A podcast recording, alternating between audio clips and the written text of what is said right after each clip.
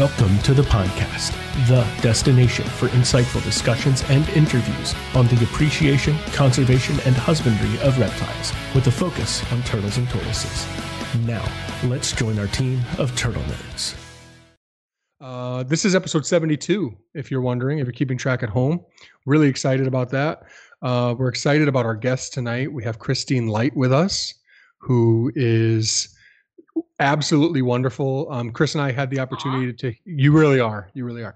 Aww, Chris and I had the opportunity to to hear you speak in person. Come on, Chris. You're a professional. I know. Get it together. I was like, wow, I'm not screwing up. And then, mm. no, somebody in Albuquerque needs a Hermann's tortoise, everyone. no biggie. No, but but Chris and I were able to go out to the TTPG conference in, in 2018 and see you speak, and you were just incredible.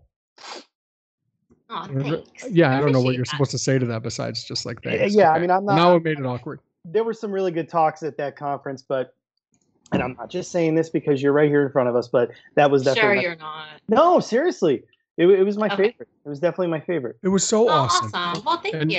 And yeah, moving, you know. and uh, you know, like I, I, I couldn't even recite all the you know ins and outs and that sort of thing but it's like the maya angelou quote like you remember how people make you feel i just remember sitting in my seat and being so inspired hearing you talk and be like why don't i know this person better and and everything it, and and this is what i wanted to lead with because you guys, were you're looking gonna, you're gonna make me cry guys this, that's the goal that's the that goal. the goal okay but I remember sitting there and okay, let me take you back to 2018, Anthony, for a second. Okay. This is an important part of telling the story. so Andrew Hermes helped me get to the conference because like I didn't even know where it was coming from. Like I have two young kids and I was trying to like rub some pennies together and make it happen. Andrew's like, don't even worry, I'll help you out with your travel, like whatever. Um, because he wanted to to have us there, whatever, which was incredible. He's so selfless and and it was awesome. And fast forward, um, I was in a little bit of a different situation when the conference actually started. I had a couple dollars in my pocket, which was a really nice feeling. And they were burning a hole in my pocket by that point. But you asked people for support for the amazing work you were doing. And I had just had someone help me get to the conference because that's what type of situation I was in. And I held my dollar bill in the air. It was a hundred dollar bill actually because I was yeah. so moved. Like I did not have it. Afterwards, I was like, "That was pretty dumb," but I but I wouldn't take it back in a second because I was just so moved by what you I'll were ma- doing. I'll mail you a check. So so can we start there? Actually, it was Will uh, Will Espenshade. It was Will Espenshade. Oh yeah. yes, yes. It was he said, Will Espenshade. He said, "I have whatever." yes. Yeah, and he Yeah, yeah, I put up there on the he- podium. And he said, "Who want? Who Yeah. can match this? Whatever." And half of us were like, Yes. "Oh man, now you know." But but yeah, you know, like we went to uh, Yeah, Anthony threw that threw that hundred up there, and so did Andrew. Andrew gave a hundred dollars Yes. as well. Yes, and I was so- Yeah. just super proud moment, but but an awesome moment, and it was it was just so moving. So could we start I, instead of going with the cliche like tell us about your start in reptiles or conservation or or turtles? Can can we start with kind of just the the work you were doing, uh, um, the work you are doing, and and kind of what you were talking about in 2018, just to kind of uh, let people know what we know. Yeah, sure. So, um, so I started working at the Turtle Conservancy in 2013, and uh, I was there for about six months. And um, I got the stud book for the Forstens tortoise, and this was my first time actually working with turtles. I mean, I had worked with sea turtles in the past. I had worked with um, a painted terrapin that I rehabbed in um, in Denver, and we should talk about that as well because that's basically why I'm I'm in turtle conservation. But anyway, um, so I, I got the stud book for Forsteni, and didn't really know much about them. So, uh, you know, went online, wanted to do some research about uh, the wild population, and literally there was nothing. You know, there was a little bit of work that um, Chris Hagen had done and Steve Platt. Steve Platt had done some work, but oh, and, and um, Ian Ives also had done some work. But this is like, you know, I don't know, um, 15 or 10 years ago. So I'm, this is now 2013. So yeah, maybe 2005. Um, Ian had done some work, and Steve had done some work in 2007, I think it was. But other than that, there was no information at all. So it was also an SSP. Um, it's an SSP species. So you know, one of the requirements is that you set goals as mm-hmm. as the SSP coordinator. So one of my goals was to, um, you know, to to start a uh, in situ project with Forstens tortoises. So um, yeah, so basically, kind of started maybe, you know, kind of thought about it in 2014, 2015, and then um, in 2016, sort of. Oh, I know it was the TSA conference in 2015. So I was talking to a couple people, um, you know, about starting this project, how I can get things going. And bear in mind, I had never done a project like this. I had never even really done field work, but I kind of get something in my head and I'm just like, I'm going to do this. Mm-hmm. So, um, yeah, so just talking to a couple of people at the conference, um, Peter Paul van Dijk, I talked to uh, Anders Rhodin, and I came back from the conference and was just super motivated. I'm like, okay, I'm going to do this. So just got a you know a team together. Um, Craig Stanford was on the team, uh, Andrea Currylow, and um, so the project, yeah, sort of started at the conference in 2015, and then um, you know 2016 is uh, you know was my first trip to Sulawesi. So um, yeah, it's been a lot of ups and downs. I could spend probably hours just talking about, uh, you know, talking about Sulawesi. But um, yeah, so that's that's so cool. I think for people who are like um, s- students of the game or fans or whatever, so to speak, Chris, you could always mute yourself if you want. Um, you know, we we um, like to hear about kind of the ins and outs of how that stuff works, right? So, so when you say like you had the opportunity to actually go to Sulawesi, um, fourth largest island in Indonesia for anyone who's keeping track, and and home to two iconic uh, endemic species, the Forstens tortoise and yeah. and um, uh, the Sulawesi forest turtle, um, Yuwonoi uh, better known as Yuwonoi. Um, so when you're actually setting that up and trying to spearhead something like that, like what actually come goes into that? Because I don't think that that like you don't see that part. Like I, for some reason, I've been watching the Crocodile Hunter a lot lately, old reruns like at at night with my kids because it's like relatively family friendly, although they probably have crocodile nightmares. Um, but you don't hear like what actually goes into like okay who are you talking to to set up these trips the partnerships you're making how do you find the funding right. to get over there that sort of thing because could you speak a little bit about what what it's like to set those up sure. without giving yeah. away all so your tricks yeah well it's extremely difficult especially in a country like indonesia mm-hmm. um, you know you need a permit first of all a research permit you also need a local counterpart. So a Western biologist, um, you know, can't just come into Sulawesi or, or Indonesia in general to do research on their own. So you need to partner up with local, um, you know, usually a local university, um, a, a LIPI, which is their research institute, um, but it's usually a university. So, um, gosh, I'm trying to think back what I did. So, um, yes, we planned this trip and it was sort of a reconnaissance trip because I didn't have a permit. And technically, we had to be very careful about what we did.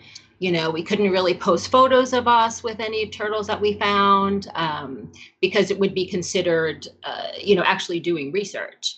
So um, I got a local guide who was a biologist, a biology student, and and he went along on the trip with us. And you know we just set up a bunch of meetings with uh, the local universities. And um, it's actually a, a, university in sulawesi that chris hagen had presented at back in 2000 i think 2011 and literally forstens tortoise uh, habitat is right outside their university and they didn't even know that the tortoise existed there so, you know, I did build off a lot of information that Chris had already done and also Steve Platt had already done. So I got a lot of contacts through them. So, you know, we met with this university. They became our uh, one of our counterparts for the project. Um, we also got another counterpart in um, uh, uh, Bogor University, which is um, in West Java. And so now we have our counterparts. Now it's the process of getting a permit everyone told me that I'd never get the permit because it was extremely difficult to get a research permit in Indonesia. It took about, I'm going to say it took about a year to finally get the permit between, you know, the letters that you needed and, uh, you know, these different size photos on red background for your permit. And um, it was insane trying to get the permit so finally got we you know i was successful in getting the permit and at that time andrea Currylow was also on the project. So um, we got the permit jointly. Um, and that was a huge step getting the permit to work in indonesia. You know everyone was just like good luck. That's it's going to be really really difficult. So i felt like once i got the permit i was you know kind of on my way to um, you know to getting this project going. Sure. Awesome. yeah I have, And I have then- an and then- question for the oh, permit yeah. when you get a chance. No, go ahead, please. yeah oh no go ahead All right. I was just gonna say, uh, Indonesia has like over seventeen thousand islands. How does the government like manage that? As far I, I know you don't know the in-depth details, but how could they manage it? Say you went to a different island that you put on your permit. How would they even know? Well, I mean, you have a little card that you're Mhm. technically supposed to carry around with you, and it specifically says, you know, where you're doing research. There's like a 10 page document that I also had to carry Okay. around with me. Um, and I know a few institutions that actually have done research in Indonesia without a permit, and they're banned right now from wow. Okay. ever doing research in the country. So, Really? I definitely wasn't going to do any. Yeah, yeah, I definitely wasn't going to do anything that, you know, was going to harm, um, you know, me keeping this permit. And also, they- so once, oh, sorry. No, no, no. You keep going. I'll, I'll ask when you're done. Oh, So, so once I got the permit, I had to travel to Indonesia. I spent, I think, three days in Jakarta at the ministry, getting all the documentation. Then I had to spend another like three days down in Bogor at immigration to get all the paperwork done down there. So it was about a week, five to seven days process to actually physically, you know, complete the, the permit process. So it was extremely difficult. Yeah.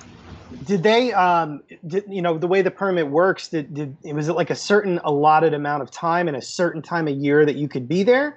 Or was it, you know, it's the year So- 2020 and you can go anytime in this year? so I requested for five years and they gave me Oh, a wow. permit for a year. Uh-huh. So I, but every year I had to renew it. I forgot I also had to go to immigration in um, in Los Angeles to actually have this um, special visa put into my um, my passport. Okay. So they had to like, you know, print it into the passport. So I had to drive down to LA.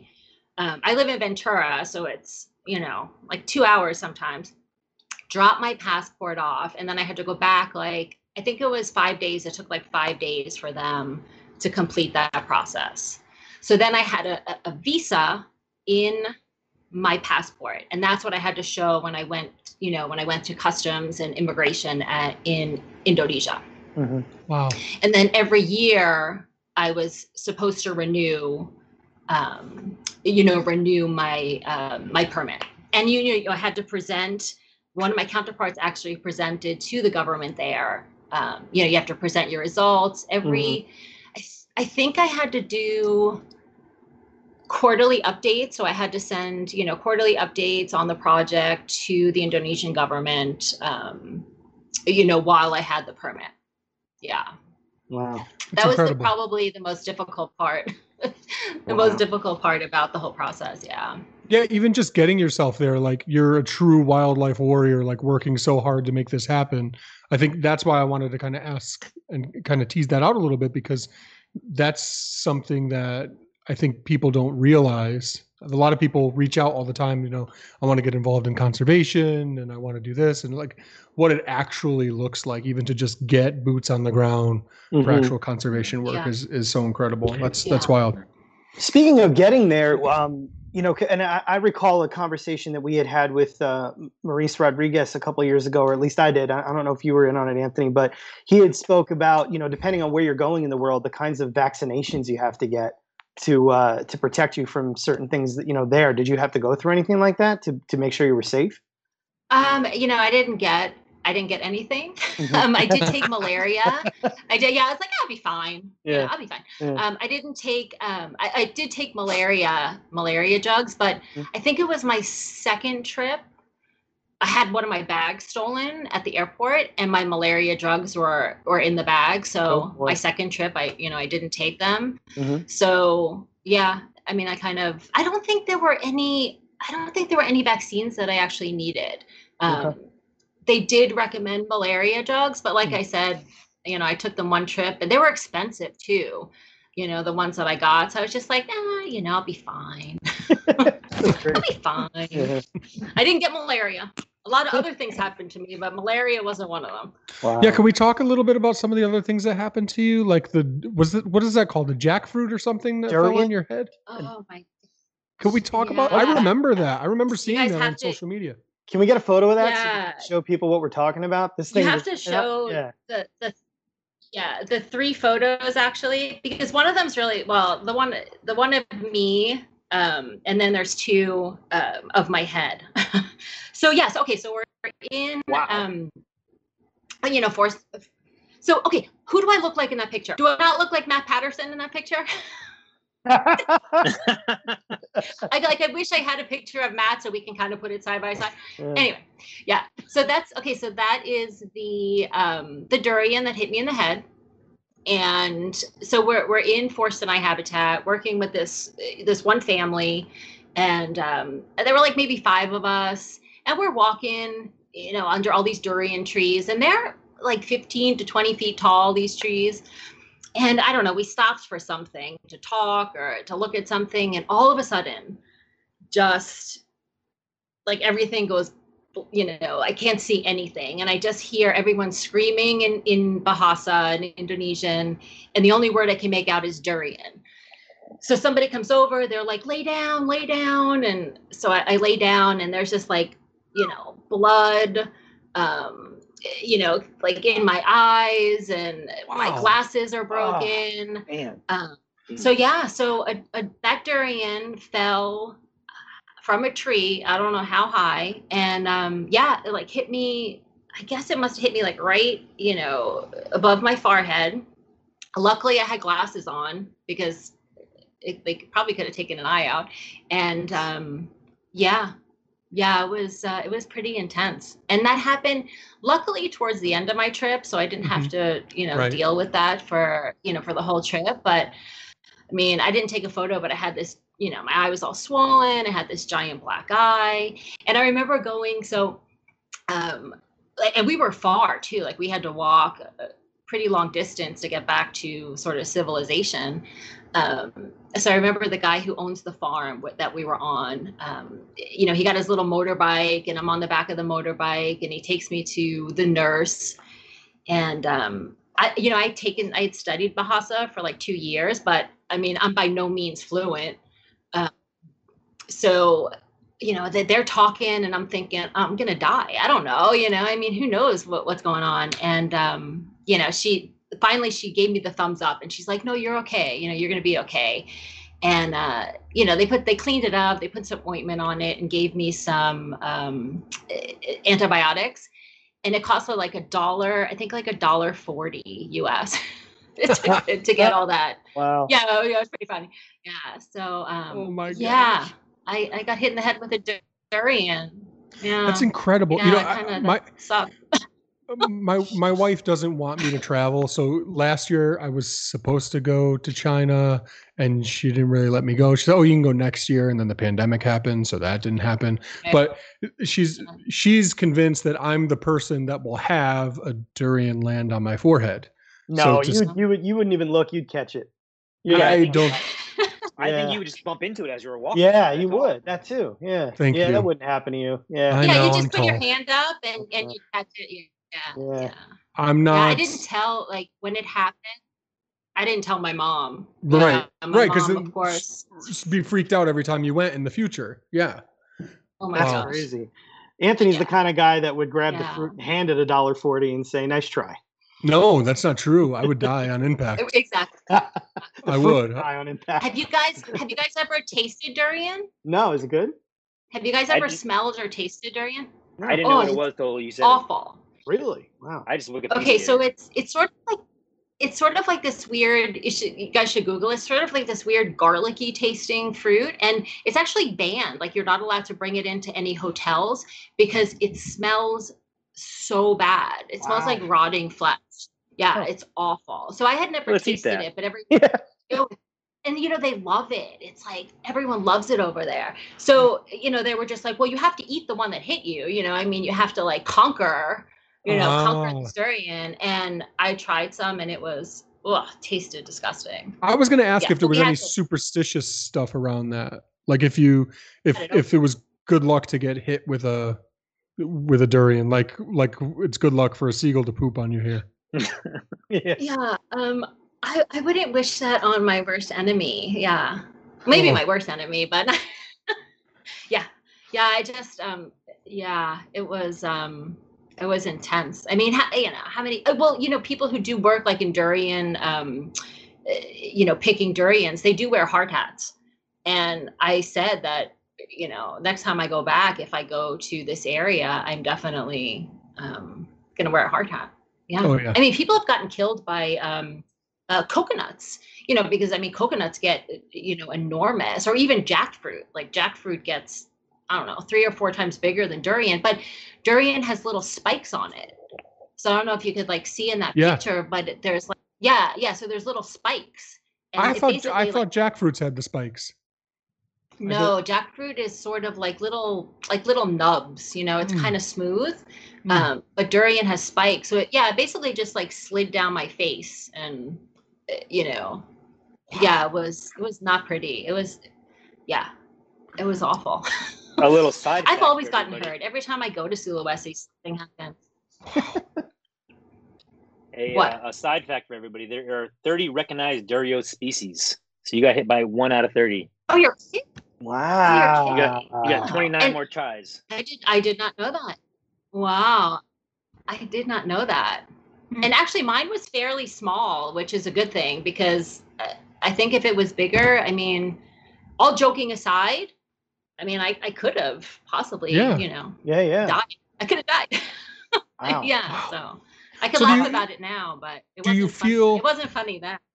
Uh, After that happens, do you feel like uh, like I can conquer anything? I'm really lucky and I'm ready to save the world for turtles or do you feel like man maybe this is a sign that i shouldn't be working so hard and trying to you know shatter glass ceilings and turtle conservation or whatever like what are you thinking after that I mean, after the durian, it, it, it did take me down a notch a little bit. I was just like, I'm too old for this. What am I thinking? you know, and yeah. But but you know, I, I I got out of that. But right after it happened, I was just like, I, I could be home, you know, on my couch, you know, watching TV, you know. But um, uh, but you know, my mind changed after that. But uh, yeah, it was sort of. I think. I mean, I've I've fallen in Sulawesi. You know, I've hurt my knee. Um, I'm kind of clumsy. I, I'm, I fall a lot. So you know, we're in these like uh, doing night surveys for Yuwonoi in these like really fast flowing streams um, in the dark. You know, because it it's at night. And I, I can't count how many times I've fallen and uh, you know and and that was fine because I'm used to it you know I'm used to being clumsy um, but the durian was sort of yeah because i mean nobody even there had ever heard of anybody else getting hit in the head with a durian but here Yeah. comes here comes christine you know from you know a little tall white girl from you know from california and uh, yeah she gets hit in the head with a durian so i was thinking maybe this isn't my calling so yeah Can you, um, speaking of the durian, and and you know, it's clearly has something to do with the habitat. Can you talk more about the specifics of this habitat, what it was like to try to move through them?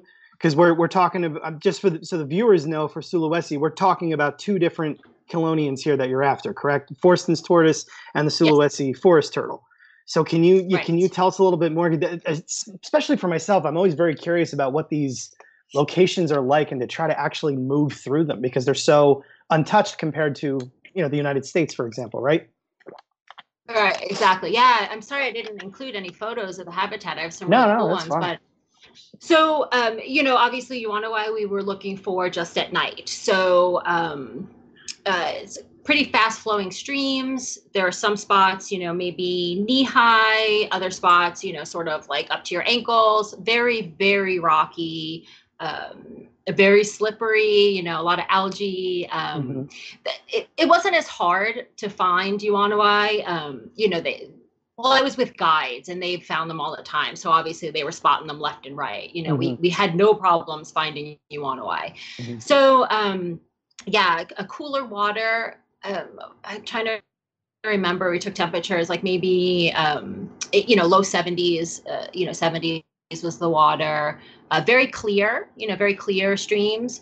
Um, now forced and and you know flat so you know you're not climbing up any hills you know or, or you know any mountains to get to uh, Forsteni habitat mm-hmm. Forsteni on the other hand yes very very difficult um, you know tons of canopy uh, you know a lot of brush to cut through um, higher altitude so you're you know you're, you're climbing these pretty steep um, you know pretty steep hills and wow. um, yeah, I don't know if I, I don't think I've mentioned yet, but um, you know, my I'm not a field biologist. You know, that was not you know not my background. So um, I also am a city girl. I grew up in New York. I went to you know high school and college in New York. So.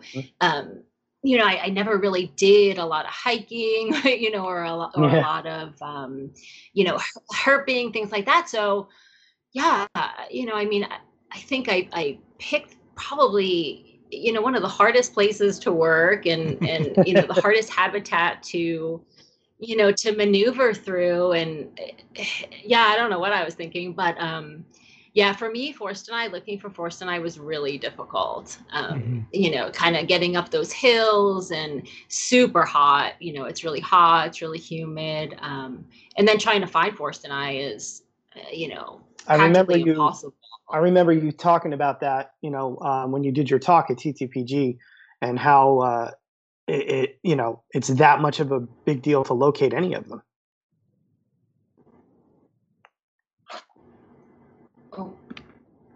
Sorry, you broke up a little bit there, Chris. Oh, there. I said I, I remember you uh, at your talk um, for TTPG. I remember you speaking about how difficult it was to find them, and then you know if when that does happen, it's you know that big of a deal because they're basically unseen, right?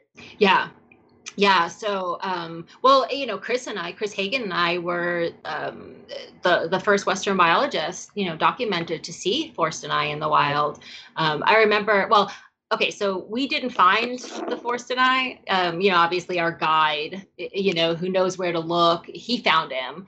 Um, but I remember him calling out that he found one, and I just remember like literally running, you know, running through the trees and um, you know, cactus as well. There's a lot of cactus there, you know, invasive, uh, like Opuntia cactus. Mm-hmm. And I remember my backpack getting caught on um, on some of the branches, and I just didn't care. You know, my backpack went flying, and I just, you know, I wanted to be like the first person to see this, you know, Forsten's tortoise that, yeah. you know, I had wanted to find. And this was, um, when did Chris and I go? Last February, not this past February, the February before. So 2000, what was that, 2019? Right? Yeah, beginning Yeah, 2019. Mm-hmm. Yeah, so that was my fourth trip there. And um, yeah, you know, never found a Forsten's tortoise. So obviously, you know, that's really you know was what i wanted you know wanted to see. And um yeah so this Forsten's tortoise was you know in this um just mess of uh, branches and and i mean you would never know unless you knew where to look right right. you know. So so eh, the guy yeah i mean i would have walked right by it um but the guide left it you know he let me um it, you know kind of take it out of, of the its hiding space and I mean, I, I, think that in that photo, I'm, I mean, I know I was crying, you know, I mean, because it was just like the, the most exciting thing that sure. you know, happened to me was to find this, you know, find this tortoise. Um, sorry, I don't even remember your question now. I don't even know, Chris, I don't even remember the question you were asking. Yeah. I know. I know. I got so excited about the Forsten's tortoise. I don't even. Yeah. I have a Um, question. That, that was one of So- my things that I remembered from the talk clearly was Yeah. Okay. and the emotion was captured in that you know uh, in, in you know what it almost kind of reminded me of and i'm sure you guys can attest to this is you know way way less of a scale in terms of big deals but kind of like you know just the first time you know you witness any of these animals in the wild going all the way back to your childhood like the first time you maybe walk you know stumble across a box turtle in your backyard it's just such an epic moment but the species that you're dealing Yeah. with and the the lengths that you went to to go there to see it like i remember that moment of the talk just being like yeah you know like it, it's awesome Yeah. Yeah. Yeah. It was. It, it made the durian ish, you know, episode a little bit more bearable. That I, you know, finally was able to see uh to see a Forsteni in the wild. That's incredible. Yeah. Some Now, can I some bad news. So, yeah. Go ahead. go ahead, please? Well, so you know, unfortunately, the the guy that we were working with, who you know took us out to find this Forstens, um, you know, we thought we could work with him, and um, I'm I'm pretty sure that we saw on Facebook that he actually went out a couple, I don't know, a week or so later, and actually collected that tortoise because you know we processed it, we um, you know we Wow. we uh, weighed it, measured it, we notched it. Um, you know, it was the first tor- uh, Forstens that we, you know, that we found, and pretty sure uh, that he went out and collected it and and and sold it. So Really? yeah, kind of a downer. Yeah, I didn't mean to put a downer on the whole, yeah, the whole thing, but Wow. What, what leads you to that? yeah, he's a you? huge, huge. yeah how did you find out about that No. Uh, so someone sent me a photo. Um, I think it was um, I can't remember who sent it. Um, of uh, like on from his Facebook page, this guy's Facebook page, and it looked like the tortoise was notched. Mm, Um, yeah, I mean, I can't. I'm not 100 percent sure, but you know, he's still collecting, even though.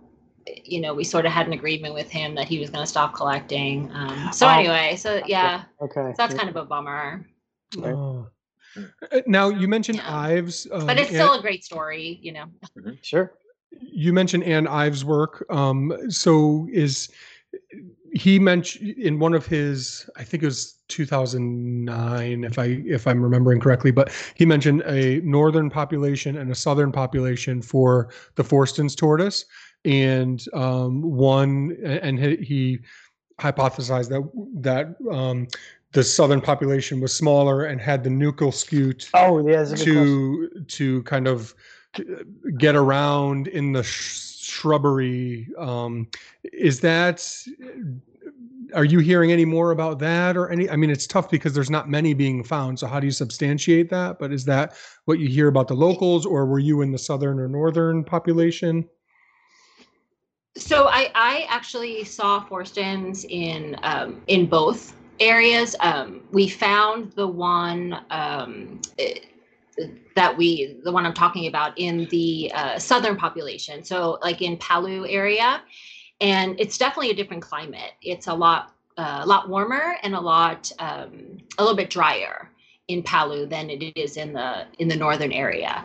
So um, yeah, the one that we well, we didn't find one in the northern area, but we have a family that we worked with, um, a former hunter that we work with, and he, you know, used to he finds them all the time, and they definitely are bigger um, in the northern portion. Um, you know, honestly, I can't really remember about the whole nuchal scute thing. It, you know, it wasn't sort of something that I was necessarily paying attention to because you know, we were at this point just trying to find tortoises. Um, but I do know that any that we saw that were in captivity, um, there were some with nuchal scutes and some without.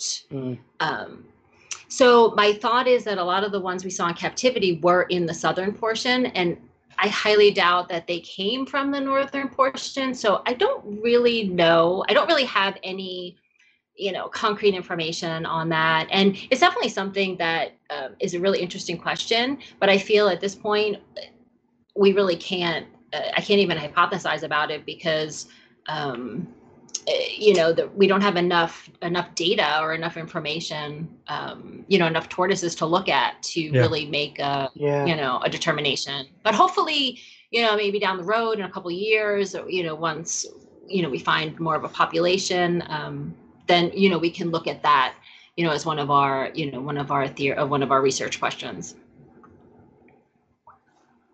Awesome. Cool.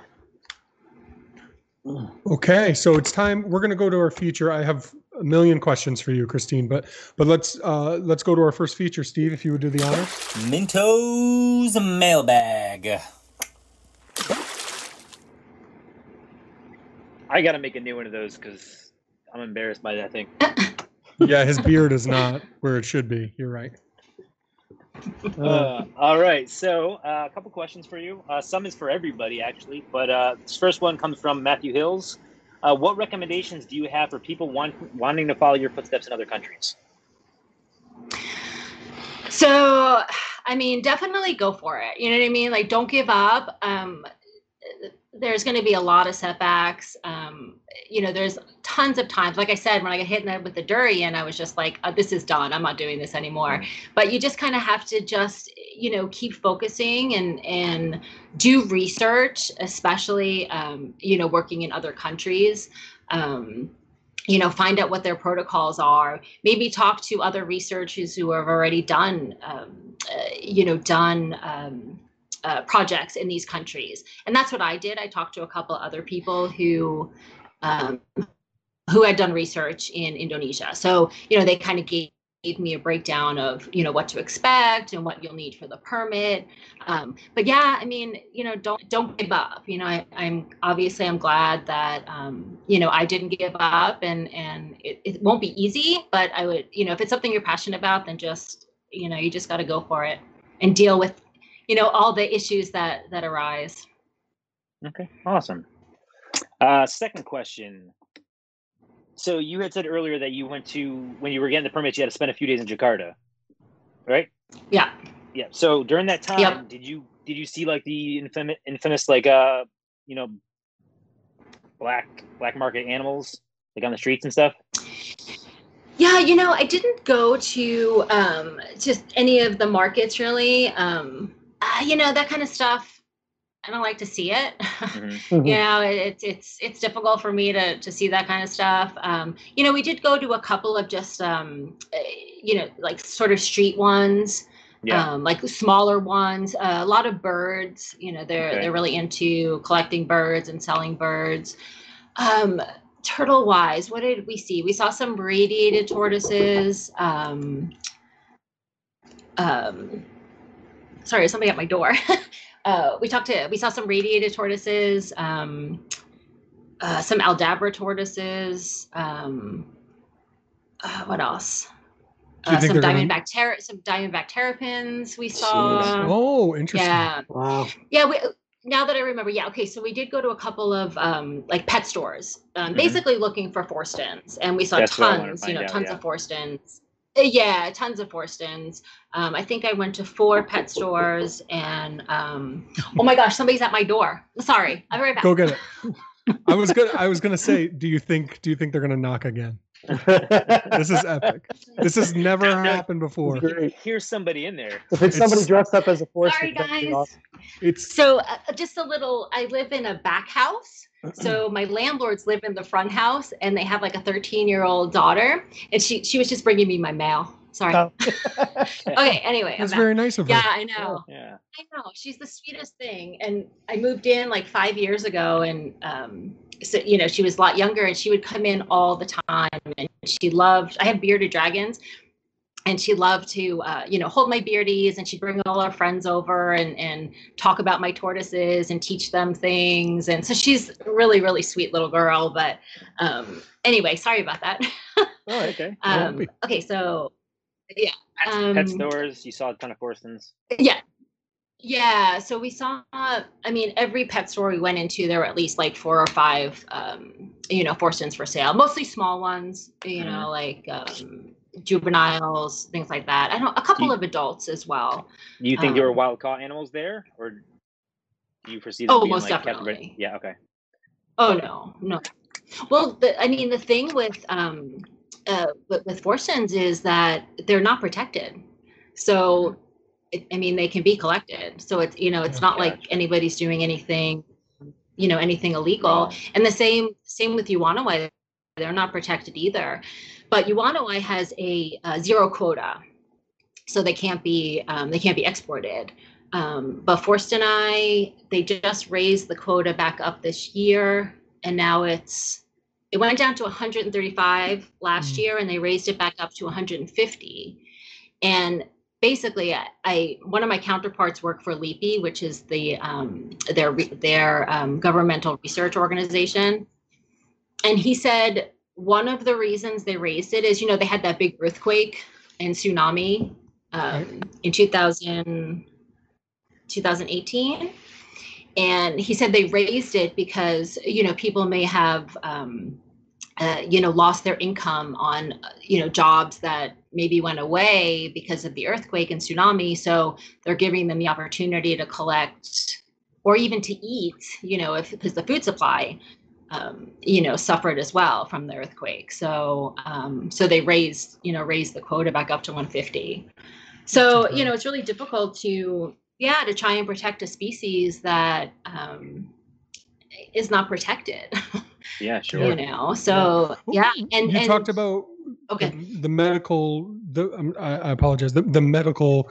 um care that, that you got costing a dollar 40 so what is a Forsten tortoise in a pet store a wild collected Forsten tortoise in a pet store going for So, you know, it's interesting. The first year I went, we found, uh, came across two hunters and they had just collected two tortoises and they were um, probably like sub adults and they offered them to us for $10. Wow. Um, yeah, $10 for the two of them. Mhm. And in the pet store, they were going for probably about maybe 10 to $15. And this was in 2000. 2017. So now this guy I was talking about, the one that I told you, you know, took us out into the field and, and sells tortoises. Well, I don't know what's happened over the last year, but um, I don't know. Forstens have become extremely valuable and more people want them.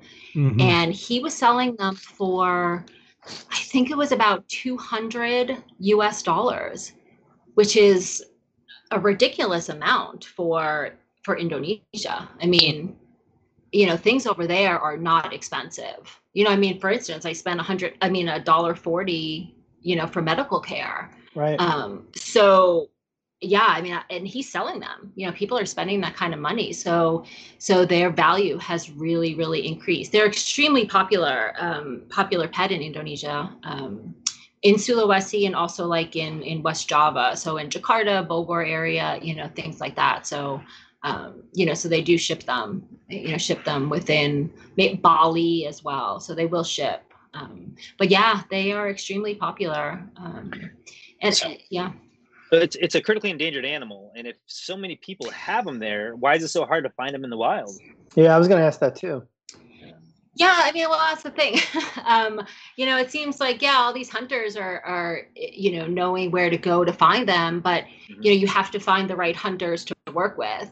You know, obviously the hunters that we thought we could work with, they're not reliable. Um, but it, you know, so you have to find the right group of people, you know, to go look for to go look for these tortoises. Yeah. Um, but even if you ask, um, like there, there's one family, one hunter that we work with up in the uh, northern part of Sulawesi, and he's been, you know, he's hunted Forsteni for, I don't know, 20 years, and he said, you know, 10 years ago, he would go out, uh, you know, and find maybe 20 tortoises in a week. He said now he's lucky. Well, he doesn't hunt anymore, but he said, you know, he does go out to look for them though, just you know, to to see them because he appreciates them now. Um, he maybe finds maybe if he's lucky one or two a week. Wow. Wow. Yeah, so you know, so it's it's. I mean, obviously, like I said, it, they're difficult to find if you you know if you don't know where to look, if you don't you know know exactly you know what time to go, things like that. Um, but even if you ask all the hunters, there it's definitely been a huge decline over the last decade. Um, you know, and and a lot of people don't hunt them as much anymore because it's not it's not as profitable.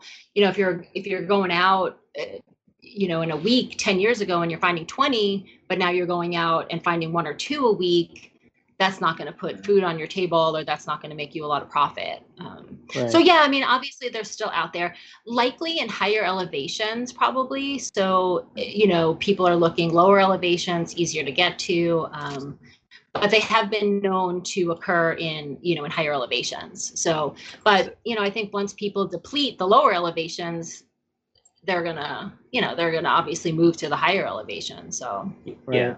That's what they do with giant tortoises also. Mhm. yeah, Um, exactly. they're gonna yeah. So that plays into my And- next and- question, actually. Oh, sorry. Here, go, keep going. Oh no, I was just going to say, you know, the government, you know, we they're just they're not going to give them protection unless there's some data showing that, you know, word of mouth or, you know, us saying, "Oh, well, we're talking to people and and the numbers are declining." You know, they want hard evidence. They want um, actual data. Um, before they'll do anything, so that's why this project, um, you know, this project is so important.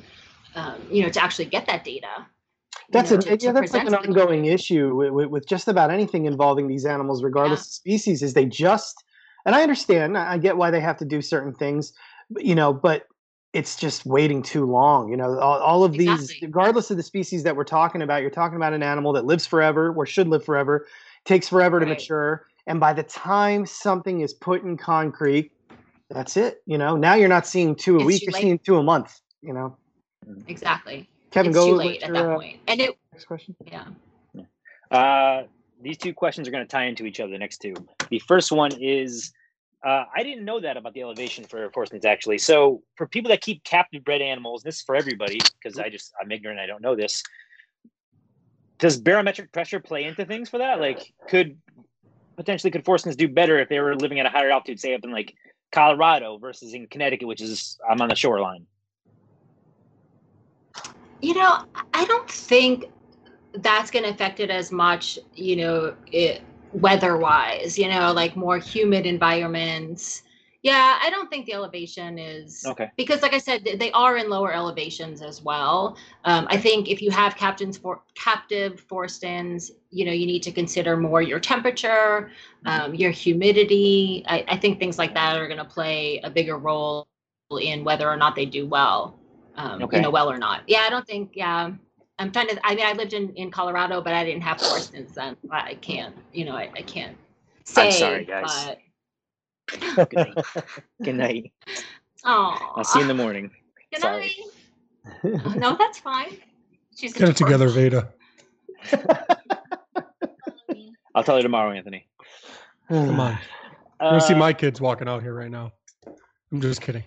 I love you so much. I'm totally kidding. I was gonna bring I one of my bearded love it. dragons with me, but You can if you want. but uh, Sure they're both can. roommate. Well, they're both they're both roommating. They're sleeping. so Oh, and none of my tortoises are going to sit still, so I didn't feel like bringing one of those would do you don't want to get good. poop. You don't want to get pooped on I- on air. That's Yeah. true. Yeah, that's true. Yeah. Uh, so my final question, and it may not, it's not going to be the final question tonight, but mine for the mailbag is uh, this comes from Andrew at uh, Arizona Tortoise, Comp- Tortoise Compound. Andrew. Hi, Christine. Andrew. Christina, what are your views on captive breeding, and is it needed with Forsten tortoise, Forsten tortoises, and why? Oh, most definitely. I think. Uh, you know, like you mentioned, they're critically endangered. Um, according to IUCN, they're still listed as endangered because um, there's no one who can actually release the the red list assessment. I worked on the assessment, so they are technically critically endangered. It just hasn't been released yet. Um, yeah, without a doubt.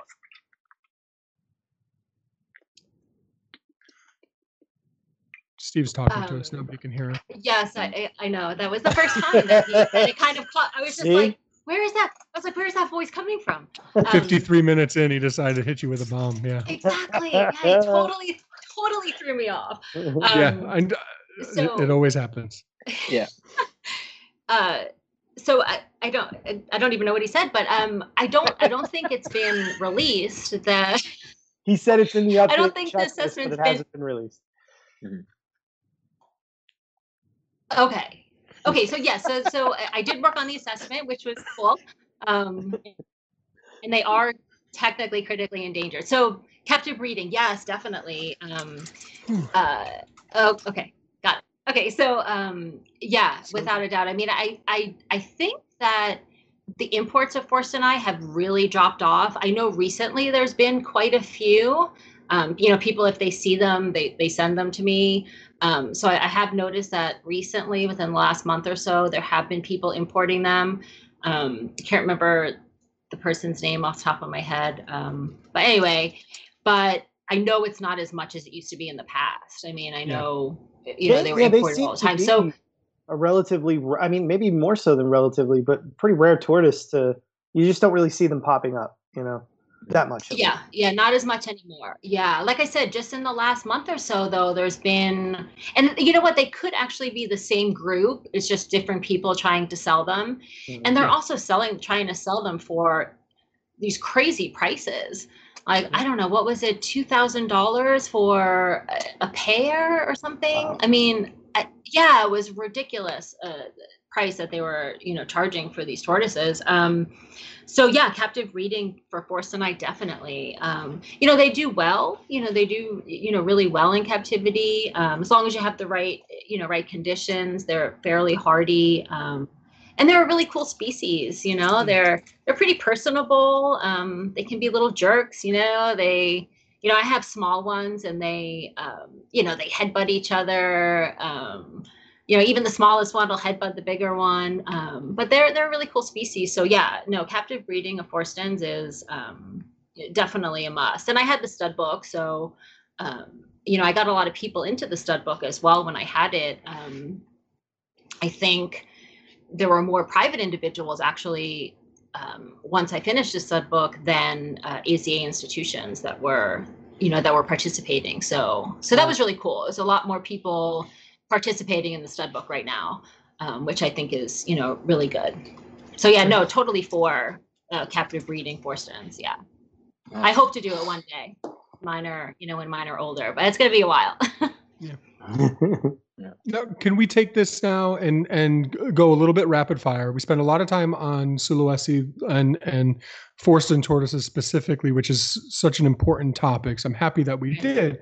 But you know, I, I do want to talk to you a little bit about kind of how you got to where you are today, a little bit more about your journey. I'm really interested in your, you know, degree in psychology and how that works into things even today, that sort of thing. So, can you talk a little bit like how did Christine get from those younger days in New York to into conservation, animals in general? What did that journey look like early on? Yeah, so um yeah, like I said, I grew up in New York, went to high school and college in Manhattan. So I, I, mean, I'm a city girl. I never went out looking for tortoises or uh, turtles when I was young. Um, I, I my love of animals sort of started. I used to go to Florida all the time with, uh, you know, with my family, and we went to Ocean World, I think it was called, and they had this pool, um, you know, with dolphins in it, and I would literally like spend the entire day at this pool just playing, you know, playing with the dolphins. So, so that sort of got me into. Um, you know, wanting to maybe work with animals, but you know, like I said, I grew up in New York, so I graduated from college. Um, psychology. I didn't really know what I wanted to do. I, you know, I switched from finance. Um, so I moved to California with uh, with an ex boyfriend at the time, and um, you know I was doing some office work. And one day I decided that I wanted to get into marine biology. So um, uh, yeah, so you know, sort of when I get something in my mind, I mm-hmm. I just like I do it. You know, I I whatever it takes, I do it. So I wanted to be a marine biologist. So I started doing research and um, I started volunteering at a small aquarium uh, in California. Um, uh, volunteered there, got a part time job there, sort of worked my way into a larger aquarium, um, was a, became an aquarist there. Um, I also move for work. So uh, I moved to Georgia. I worked at the Georgia Aquarium uh, for about five years. And my last aquarium was um, uh, Denver Aquarium, uh, downtown aquarium Denver. So while I was there, um, I guess I started there 2010. so while I worked there, I uh, had an Asian turtle exhibit. So this was sort of my first, you know, I mean, I worked with sea turtles before, um, but this was my first, you know, freshwater turtle exhibit, and um, we had a sick uh, painted terrapin. um, long story short, uh, he had ingested um, gravel, so we had to do surgery.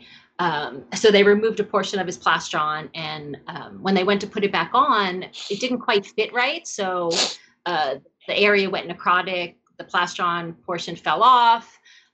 So I took him home and rehabbed him for about I think six months in my house, and um, yeah, and and ever since we have a really cute picture. I don't know if Steve can put it up, but of of the the terrapin that I worked with. Um, so anyway, was that a so, full uh, grown male?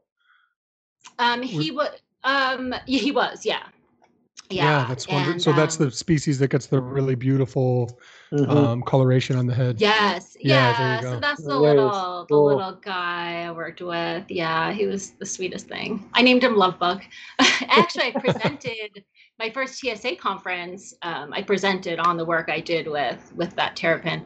Um, so yeah, so working with him, I just decided that I wanted to do turtle conservation, and um, so I went to TSA. I uh, 2012 presented um, uh, on the work that I did with him, and I met uh, Eric Eric Goode from the, from the TC and Paul Gibbons, Dr. Gibbons, and uh, so that was in August.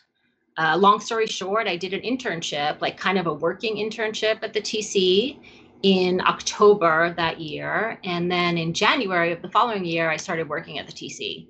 So, um, yeah, so it was actually, you know, pretty quick. Um, you know, got into turtle conservation uh, pretty pretty quickly. You know, it worked out really well for me. Um, you know, from August, the TSA conference, um, to January when I started at the TC. So, uh, yeah, yeah. So that's sort of how I got into um, into turtle conservation. I mean, honestly, at this point, you know, I thought I'd work my way up in the aquarium world. You know, I was assistant curator at the Denver Aquarium, and I figured, oh, you know, I'll become curator, maybe director of a, you know, of an aquarium one day. And nope. Then that terrapin came into my life, into my life, and uh, and yeah, so then I sort of veered off again into um, into turtle conservation. So yeah, so here I am. I love it. That's a That's good. really cool. That's really- Yeah. Yeah, Do you- yeah. That's an important turtle. It's a very important turtle right there. Yeah. It is, yeah. It kind of changed. Um, that one turtle kind of changed. Um, you know, changed my traje- trajectory of my life again. So do you feel that your um your so so to me like you we talk about kind of how you've had a, a different story than some of the other folks who are like leading this type of charge around the world. And i see somebody who's like well spoken captivating. We we liked your we loved your your talk part of that is is you. You're the one selling it right? And and you've got your psychology degree. So so you're a talented on some level you have to be a talented people person to be able to to to do what you do and be who you are. But now you're in a world of kind of uh, bookworm really intelligent people animal people who maybe lack the the people skills sometimes do you think that that gives you like an interesting unique place in this world where you bring something unique to the table because that's the sort of stuff that really gets me excited sorry yeah, I mean, I mean to be honest, you know, to be honest, I think um, I think I'm kind of shy, and I have some, you know, like I'm I don't like presenting. I get super super nervous about it. Um, so I don't think I'm uh, very like I I don't know why I chose psychology. Um, I think I did because it was my minor. And I really just wanted to graduate, and I, I was like failing all my finance classes. So I was just like, well, I got to do something, you know. So I just switched. You know, I took two years off, um, and then I just switched to psychology. So I don't think I ever really wanted to necessarily go into psychology and deal with people. Um, I, I definitely like animals a lot more than I like people anyway. So, you know, so um, that's definitely, um, yeah, I, I don't, I think I'm more sort of like you people, you know, like you, like you said, you know, sort of You people, what are you trying to you say? know, like yeah. You, You well, like, no. I, I like being Steve. a part of that whole thing. I, I'd much rather hang out with my tortoises and Yeah. my bearded dragons than go out and um, yeah. So so I think I sort of this is a good place for me to be. You know, my I mean I can be very outgoing and um, and friendly, um, but I also am sort of introverted too. So I don't mind, you know, just being that sort of Exactly, exactly. Yes. I get overwhelmed too if there's like too many people or, or I need a break from it. So Mhm. um so I think this is a, you know where I belong. I guess I would say. That's really cool. I have a question for you from yeah. the chat also. Uh, so this is from Steven Fuentes. I don't know if I'm saying your name right. I'm so- I apologize if I'm not. Uh, oh, hi Steven. Hi, Steven. Uh, so he asks, "How can we help you as the viewers?" But before you say that, I want to say one last one thing real quick. Steve just put up a GoFundMe for a uh, stop turtle races. I've never seen this before, um, and they're only twenty four dollars away from hitting their goal of twenty thousand. Yeah, so we haven't even talked about my other project. Right. Is this your Oh, project? that's right. That's right. The turtle races. Yeah. Yeah. Nice, Kev. I know Alex. Twenty four dollars. Let's hit it. yeah, Alex is Let's- going to be like really bummed. I haven't talked about turtle races yet. Oh, it's gonna happen. It's gonna happen. Okay. There's two two things I wanted to get yeah. to, and that's one of them. Yeah. But please go ahead. Tell us about the turtle races. And how we can help you. oh, um, Yeah. oh yeah. So okay. So, if it's something else.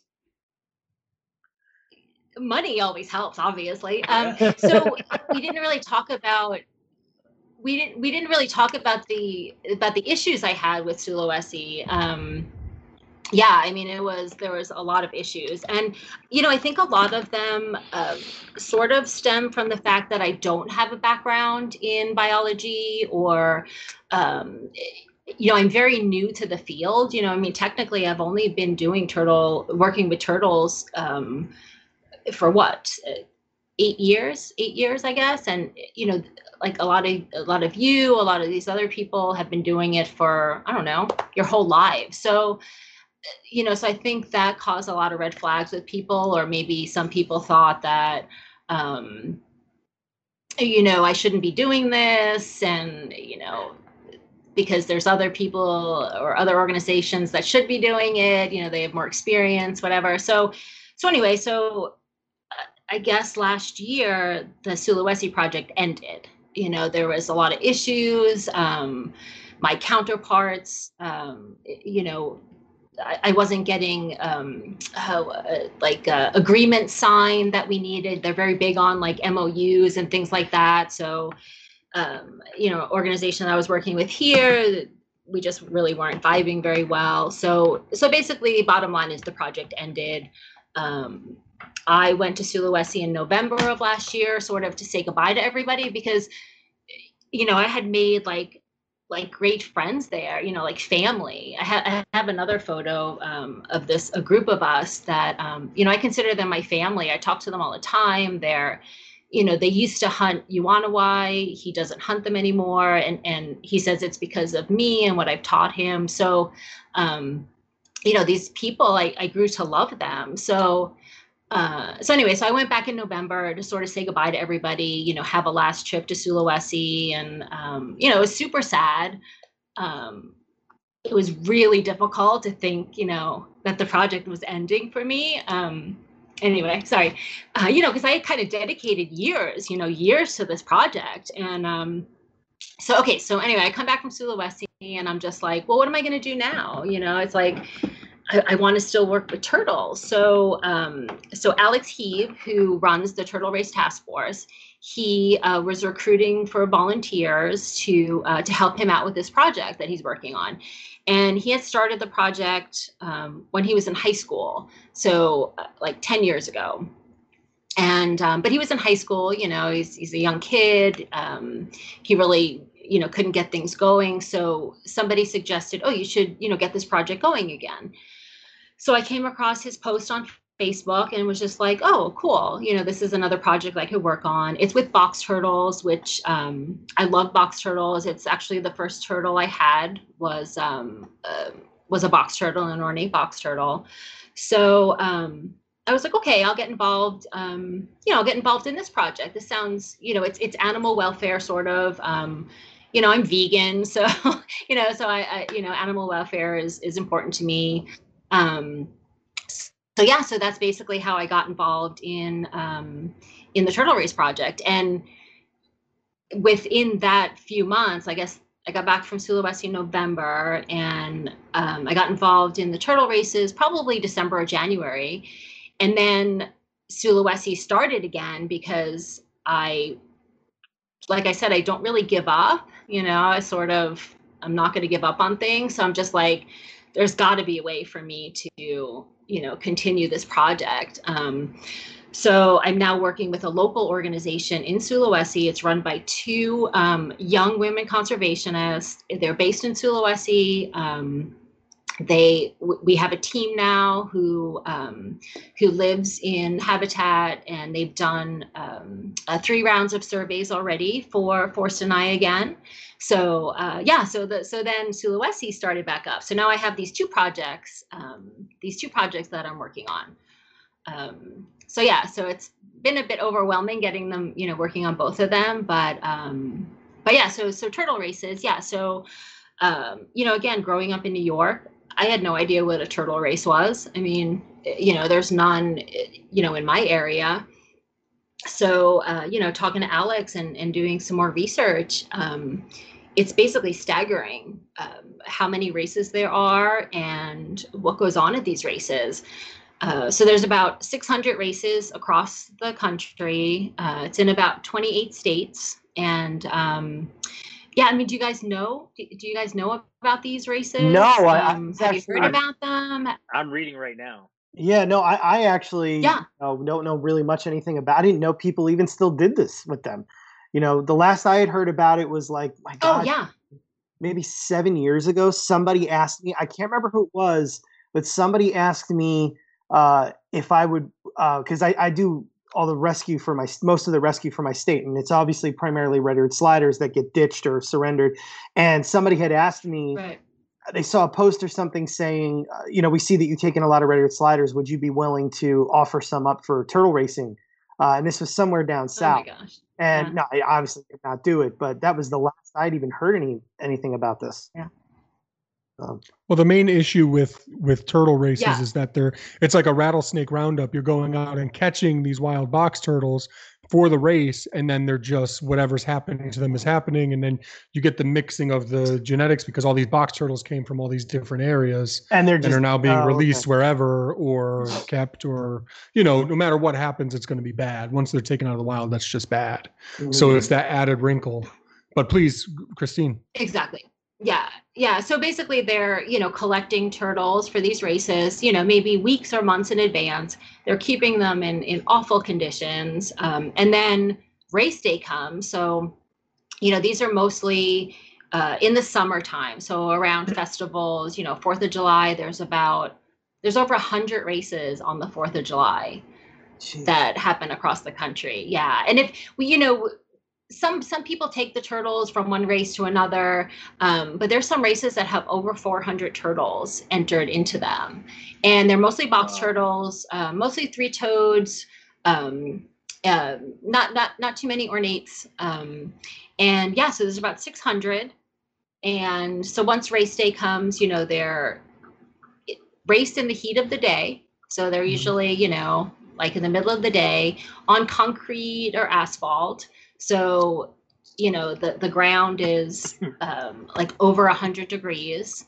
Uh, the turtles are painted. I have some photos, like um, maybe if, if Steve wants to, um, just to show some of the conditions that the turtles are kept in. Um, um, if, hey, anyway, I want to know um, somebody donated money yeah. to hit your goal. Hey. Oh yeah, yeah. So yeah, so yeah, we, we were twenty four dollars away from uh, our twenty thousand dollar goal. So that's awesome. Woo. Now you're Just- twenty five so- over. Just remember that the podcast helped Oh, do how- that. Oh, it's over. So it more than twenty thousand. Yeah, you Wow. can keep going. Fantastic. Yeah. Oh my gosh, it's awesome. so Who did, do you um, know who donated it? Oh, See, uh, see, Blandings? Kevin, did somebody say it? Uh, let me refresh and see. It was Oh, That's a Eric Roth- Blandings. Eric Roth and Obang. blending? Sorry, yeah. All And wood, right. there's a. Thank I think there's a. I guys. I got a questions. Go photo ahead. of wood Sorry. turtles. I think there's photos of wood. I think I posted some photos of wood turtles Blandings? uh, I- I just- yeah. being used. there is nowhere in the Blandings turtles range, same thing with the North American wood turtle, where they can be removed for any reason whatsoever. So it's uh, who's not, you know what I mean? Like, you know what I mean? Who's not? Uh, it's almost like shame on some of these states for not. Oh, yeah, some of those pictures, but um, oh yeah, well that's the thing. You know, it it doesn't seem to be. You know, a lot of the state biologists or um, you know the the, the state authorities they're not regulated they're not monitored like nobody's keeping track of these things um, so that's why this project is really important. So um, you know basically what our plan is uh, well this year we were supposed to start but obviously covid um, oh my god. yeah that's one of the conditions uh, yeah.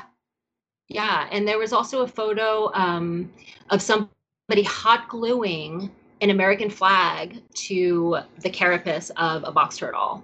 America. Yeah Jeez. Exactly. Yeah. I mean, I you know I don't want to say where these races are, but Mm-hmm. you know they're you know Oklahoma, Kansas, um, uh, you know Illinois, place you know places. Anyway, um, so I mean, I think you uh, should say exactly where they are. Yeah, exactly. Yeah. I don't want Yeah, to say, yeah. but I will. yeah.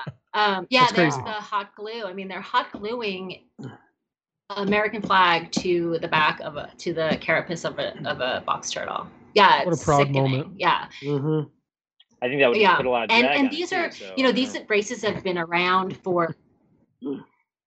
Yeah, it's it's just that's true. He's not going to win. So even like the whole concept, you know, they put them all in the middle in a circle, uh, and they paint like a like um, a chalk outline, and they lift the box, and then the first turtle to exit the the chalked line is the winner. I mean, you know, I guess they don't have much other you know things going on during these festivals, so it's you know this is very popular. This you know people are very adamant about these races, and it's very important tradition to them. So Right. you know trying to get these stopped or regulated is is is not going to be easy um, but basically so what our plan is um, we have um, as of our last recruitment we have 175 uh, volunteers across across the us um, off the top of my head um, i think the only state that we don't have volunteers is i wrote down anybody out there from north dakota there are actually eight races in North Dakota, so we need volunteers there to attend races. Um, so anybody listening knows anybody in North Dakota. Um, so what our plan is is to have a volunteer at every single turtle race next year and collect What does that look like? So how many turtles Collecting data. Got it. Yeah, yeah. So, uh, how many turtles? Uh, undercover, though, we're you know we're not going to announce what we're doing. So, uh, you know, photo, you know, photographic evidence, the conditions the turtles are kept in, um, how many turtles are being used, uh, any endangered or protected species. Um, you know, we do know wood turtles are used, uh, the Blandings turtles. Um, the ornate box turtle is is uh, protected in Illinois, and that species is being used as well. So collecting data, um, you know, on, on each race. We also have some veterinarians on um, as volunteers, and uh, we also want to do health assessments on these on some of these species. A lot of the um, like after the races, a lot of the turtles are just abandoned. So um, they'll be left in boxes, like you saw. They'll be left in boxes on the side of the road, Mhm. or you know they'll bring them to a body of water and just dump them there. You know they don't care that they're box turtles. Um, I had another photo of uh, some guy uh, letting people put turtles in the back of his pickup truck. So there's this giant, you know, bed of a pickup truck with very little shade, and all these poor turtles are just, you know, clamoring to get to this little shaded area because the sun's beating down on them. Um, so we definitely want to do health assessments to, um, uh, you know, to document stress levels. Um, you know, do some disease testing, and that's like sort of phase two, and then and then phase three is basically um, will be our community outreach and um, you know appealing to all the local uh, like state biologists and organizations to get these races um, you know hopefully i mean hopefully banned but at least regulated uh, at Mhm. some sort of you know level so, I think- so I think this like i said we were going to start this year Go ahead. Sorry. Oh. Did I break No, up? Sorry. You, you, Oh. you, yeah, you froze for a minute. Go ahead. Keep going.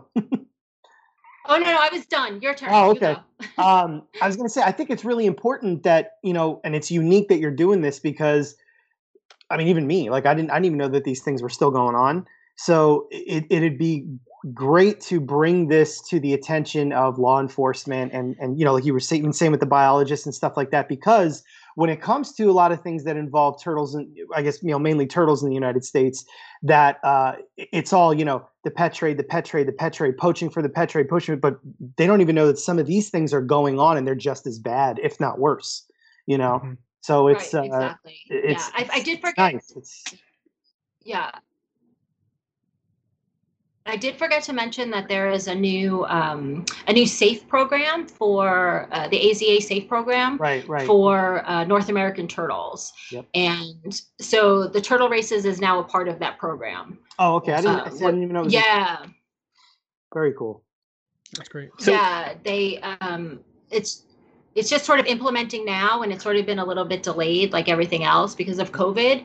Um, but turtle races is one of the objectives within this program, which is great because it's going to bring it to the attention of the AZA community. Um, there's law enforcement that's also involved in the in the SAFE program, so it's going to give us a lot more exposure than um, you know than we had before. Um, you know, just kind of doing it, uh, you know, basically on our own. With um, you know, we have a fiscal sponsor, which is uh, the Colorado Reptile Humane Society, Mhm. and um, uh, so it's it's definitely going to give us more exposure um, being a part of the SAFE program now. That's great. Awesome. Yeah, That's great. yeah. Have you have you Yeah. personally been like boots on the ground at one of these? I have not. No, Okay. I um I have never been to one. Um, and like I said earlier, I um you know animal welfare is it's really difficult for me to see that kind of stuff, and I Mhm. honestly I don't really want to to go to any of these races. Um, but you know I'm I'm gonna pro- likely have to just because um you know I am so involved in the project right now Mhm. um, you know, Alex Heeb, who is the director of the project, uh, you know, we kind of work together on writing all the grants um, and things like that. So I, I'm really invested in this project, you know, much like I am in Sulawesi. So, um, you know, I feel that I really do need to, you know, to experience it firsthand. Sure. Um, it's going to be difficult though. I don't want to see, you know, I don't really want to see that kind of stuff. It's hard for me to look at the photos, yeah. you know, let alone see it in person. So yeah, so it's not So- going to be easy. So I'm assuming you know this then. Um, for the most part, what are the people doing with the turtles afterwards? I know you said some they bring them to other races, but are they just just being like, all right, well, I took this 20 miles from here, I'm going to drop it off here? Do you have any idea of that kind of? data? Yeah, I mean, yeah, a lot of the races, a lot of the race organizers will say to people, "Oh, please return it, you know, to where you got it from." You know, they imprint on a certain area, but you know, the, these people they don't they, they don't really. lazy. It's just it's just an entertainment, you know, an entertainment thing for them. So, you know, a lot of them are dumped somewhere. Um, you know, in, in different areas, and who knows? You know, there might be other populations there that they're impacting um, you know, bringing diseases to that area. So, um, and I mean, who's going to remember? Like, what person's going to remember? You know exactly maybe where they found this. Uh, Well, that's another thing. A lot of people probably find turtles on the side of the road, right? Right. I mean, these you know people they don't know how to find box turtles. Like they're not going out Yeah, like yeah. a herper, you know, trying to look for box turtles. They're going to be driving down the road and they're going to see a box box turtle on the side of the road and they're going to say oh there's a race in a month we should grab that turtle you know they're going to bring it home putting it put it in a box and give it some you know iceberg lettuce for a month so Yeah. so that's i Mhm. you know my personal idea is that's what's happening you know they're just randomly opportunistically finding turtles and um, you know keeping them for you know like i said two weeks a month who knows Mhm. and then after the race you know just dumping them somewhere So I'm wondering Yeah. if these races primarily happen in like pockets where there's large populations. Like for instance, if I'm driving around Connecticut, I'm really, really hard pressed to find like an eastern box turtle. But for instance, like when when I went down to visit Chris, like the five mile stretch to his house before his house, I saw like six. You know, which was insane on the road. yeah I have a buddy in Tennessee. Party.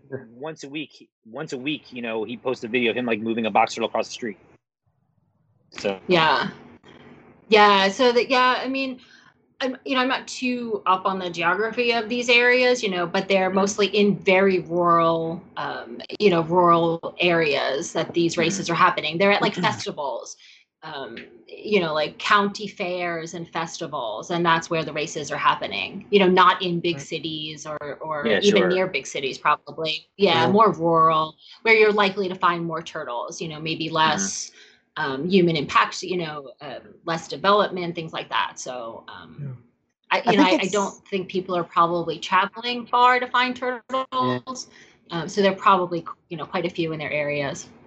it's amazing to me how people still decorate or paint the shell of a turtle and you know what's funny is like what kevin was saying with the with them there's a lot of here luckily but uh the locals here the old timers still paint their shells but they're doing it so that you don't hit them with the lawnmowers that's Mm. why they, they don't understand Oh, that so like they're pets. Oh, Yeah, like so you will. yeah. I've come across them several times in the woods, and they're they've got spray paint that's been on them for probably the last twenty five years or more. And you know, it's it's coming off, but it's still like really embedded into the ridges of the you know the carapace scutes. And uh, but you know they they think they're doing the right thing here. They're spray painting them so that when they mow their lawns, they don't hit them because the, the eh, there's a very big population of them here. But it it just right. seeing those photos reminded me it's just amazing how many people still paint a turtle. Yeah. Oh. I mean, at least those people are mean well. you know, they're trying not to hit them. You know, these people are using them for races or, you know, just decorating them. And they're, I think they might also have contests like the, you know, the best decorated turtle or the mm-hmm. best, Oh. you know, yeah. so they're perpetuating that. Yeah.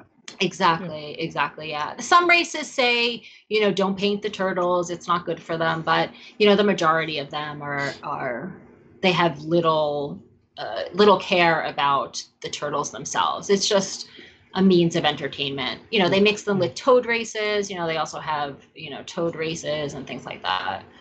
Like I think there was another picture of some turtles and toads in the same um, in the same bucket that you know that I had. So yeah, it's that they just don't uh, you know, the, the, they just don't care about the actual turtles. It's just entertainment Yeah, entertainment and tradition, and that's that's important. and and tradition. Exactly. Yeah, Right. that's tough to Yeah. break and and um you know Yeah. in, in a ever changing quick very quickly changing world it's Mhm. it's natural for for us to really hold on to our traditions and and Right. try to keep those keep whatever ones we can.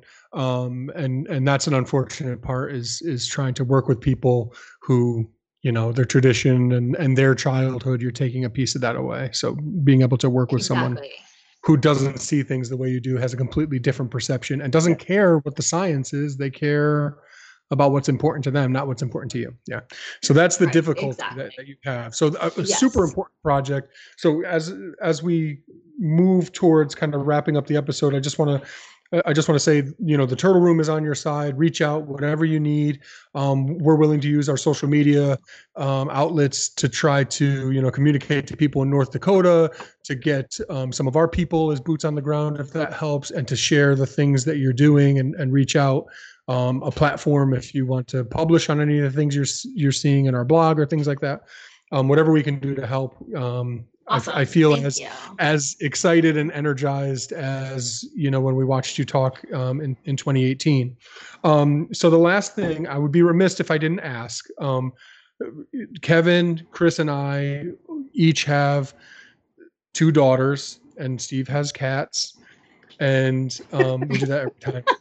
We do it But, every uh, time. We- I know I, I just can't not do it's it. funny. but, I uh, love. I know. It's just I just have to. I'm sorry. So I'm that guy that repeats jokes now. I'm as I mentioned as I'm mentioning right now. I'm a dad. Exactly. Thank you, Kev. Oh, I So- want to end the episode by the way with a, a great dad reptile joke. Okay. Oh, so sure, hold on to that because because we're not there yet. But I just want to. you. I just. I just want to ask you about like being a a female in a very male dominated arena. And and like I you know I want I can't wait till my daughters get a little older and they and I could tell them to to tune in to see to see people like you to see strong women like you who are are you get your mindset on something and nothing's going to stop you and you just Make keep working happen. at it. Yeah and and it's so inspiring and and it's something that i want to see more of so i get so excited. Um with the work that you're doing. I'm just wondering if you could speak to you know what it's like to be um to be a woman in this in this world and you know maybe a little bit of what the challenges are like or you know kind of just what that's like. Because obviously yeah. on this male dominated show that you're on right now for instance i think that that's a really important thing that we can't give to people. So i'm asking you if you would be interested in, in sharing some of that with us yeah so i mean i think one of the things that helped me a lot was that i am older you know than a, than a lot of you know people or, or women girls who are trying to get into the industry. So um, you know I, have had a lot of experiences in my life. I've dealt with a lot of things um, so that definitely helps. Um, you know I, i'm you know more secure with myself and and i've experienced a lot. So it's i think it was easier for me as an older woman coming into the field and um, you know it, it, it's really intimidating like i remember my first tsa conference um, I mean, I didn't know anyone.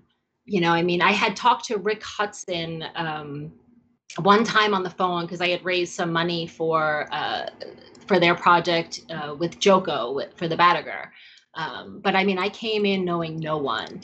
Mm. Um, but I, you know, I think, um, you know, if it's if it's something that you're passionate about, um, you know you you just have to um, you just have to stick with it you know you you just can't give up and there it's going to be difficult like it was super difficult like i said um, i didn't you know really get into too much um, a little bit about you know Sulawesi and um, but it was hard you know it was really really hard but um, eh, you know and i think things are getting better. You know i think things are, are progressing a little bit. Um, yeah i mean you know it, it's like you just can't give up you know what i mean? Like you you just have to push forward. Um, you know try and find like a, a core group of people um, you know i i enjoy working with smaller smaller organizations now than you know larger ones. I think um, you know larger ones have um, sort of different agendas than small organizations.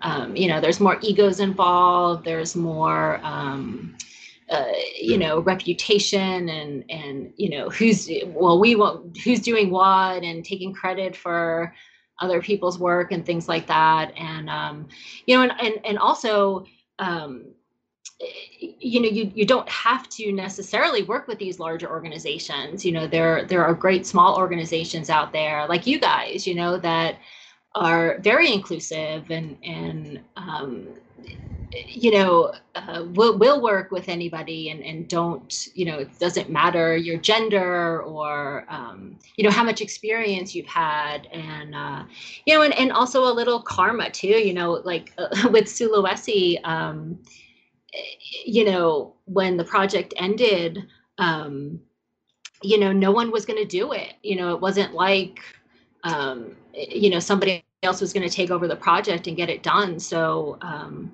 you know, I, I kind of wanted to prove, uh, you know, prove some people wrong that I could do this. you know, I, I, could keep this project going. And uh, so, yeah, so, you know, a little bit of, um, you know, sort of, of karma and, you know, you know, a little, a little bit of revenge that, you know, you can do this. Like, mm-hmm. you know, like, sorry. Yeah, it, it's, it's hard, you know, difficult to, um, topic to talk about. Um, but you know if, if it's something that you want you know like tell your daughters you just have to go for it um, mm-hmm. and find those people who will support you you know there are people out there who will support you not everyone's going to turn on you or not everyone right um, you know is, is not going to give you an opportunity like you'll find somebody to give you an opportunity or somebody that will work with you um, so you know you just you just have to keep going and and, and make it work. That's yeah. Yeah. I love it, it but it's not going to be easy. Yeah. Yeah. I, I can't thank you enough for for sharing that with us for for being here. Yeah. kevin do you have a do you have a joke that you wanted to tell? Is that yeah, gonna happen? an, an end joke. It's he's so happy. uh i really like daddy you know? Uh, i love when you can see his teeth he's so happy yeah that's why he's so right. happy right now that's when you know Uh, First, though, you got another donation from Chris Drake for uh, you are now at twenty thousand dollars, twenty thousand fifty dollars. Thank you, Chris. Awesome. Oh my gosh! Awesome. Yay! Yeah, So That's cool. great. So much, I guys. This is a You cool know, guy. we we uh, do have we do have some turtle room people um, as volunteers. Uh, Miranda Mhm. is one of our volunteers, and uh, Andy. So Andy Weber. Awesome. Yeah, cool. yeah. So yeah, so you guys are you guys are involved, and now you know hopefully more of you guys you know we can kind of work together. And you know I also would love to work with you guys, um, you know Sulawesi too, because that's uh, you know that's important to you guys as well, working with um, you know with Forsten. So so yeah, we need to talk more after after the po- after the podcast. Yeah. That cool. sounds good. All right. You taking notes Yeah. back there, Steve? I know you are. All right, Kev, hit us with it. Here we go. You ready for this, everybody? Nope. Not at all. We're ready. Why can't you hear a pterodactyl urinate? I don't know why. Because the P P is is silent. Come on, man. Oh, you just took Oh over, man. gosh. I don't want him to know it. It's my It's too punchline. easy. You gotta let him That's have the punchline. That's a good one. My That's a good Uh, one. it's something I'm pretty decent at. My kids, my my wife and kids hate me for it. That I can I can I can often I won't say I won't say like majority of the time because it's not, but I can often guess more often than I probably should can guess the those corny jokes. All right, here's the test then. What do you Yeah. call an alligator in a vest? Hmm. I don't know. We're on air, so I don't want to think about it too long. But I An would take probably. investigator. There, there you go. Oh Ah, my gosh. I like I like that one. That's a good this. one. That's good. That's great. I Uh, really love these. That's I hate them. Million, but I'm gonna That's I a really good one. I think it's the worst. I've got ones on Oh. par with that, but they have nothing to do with reptiles. So, So we'll be back here next month. Kevin won't be invited, but we'll be Hey. back here next month for Hey, another you're up episode. 100 bucks. You got another donation. Come on. Yeah. What? Oh, Bang came Man, I should've started a- 26. That's fifty dollars. That's awesome. I should have oh, started thank a GoFundMe for Sue Sulawesi too. We could have done Yeah. both of them. Oh well. Next time. Oh, Next time. Well, that's awesome. Yeah, this is terrific. See, this is this is what it felt like in, at TTPG. How we started the show, talking about what a great feeling it was. It's just Mhm. your work is super inspiring, and um, we can't thank you enough for being here. So thank you so much, Christine. Thank you so much for having me. Sorry, I got a little emotional, but that's that's hey, just no, me. that's good. That's That's good. just Yeah. me. Mhm. That's Yeah. I loved it. Yeah. Yeah, don't don't ever Okay, change good. or Good, I'm glad. apologize for for Motion is good. I because- won't. Yeah. Yeah. I think that's what gets me through. So yeah. All right. All right, Awesome. guys. Thanks, guys. Have a nice evening. Okay, bye Deuces. guys.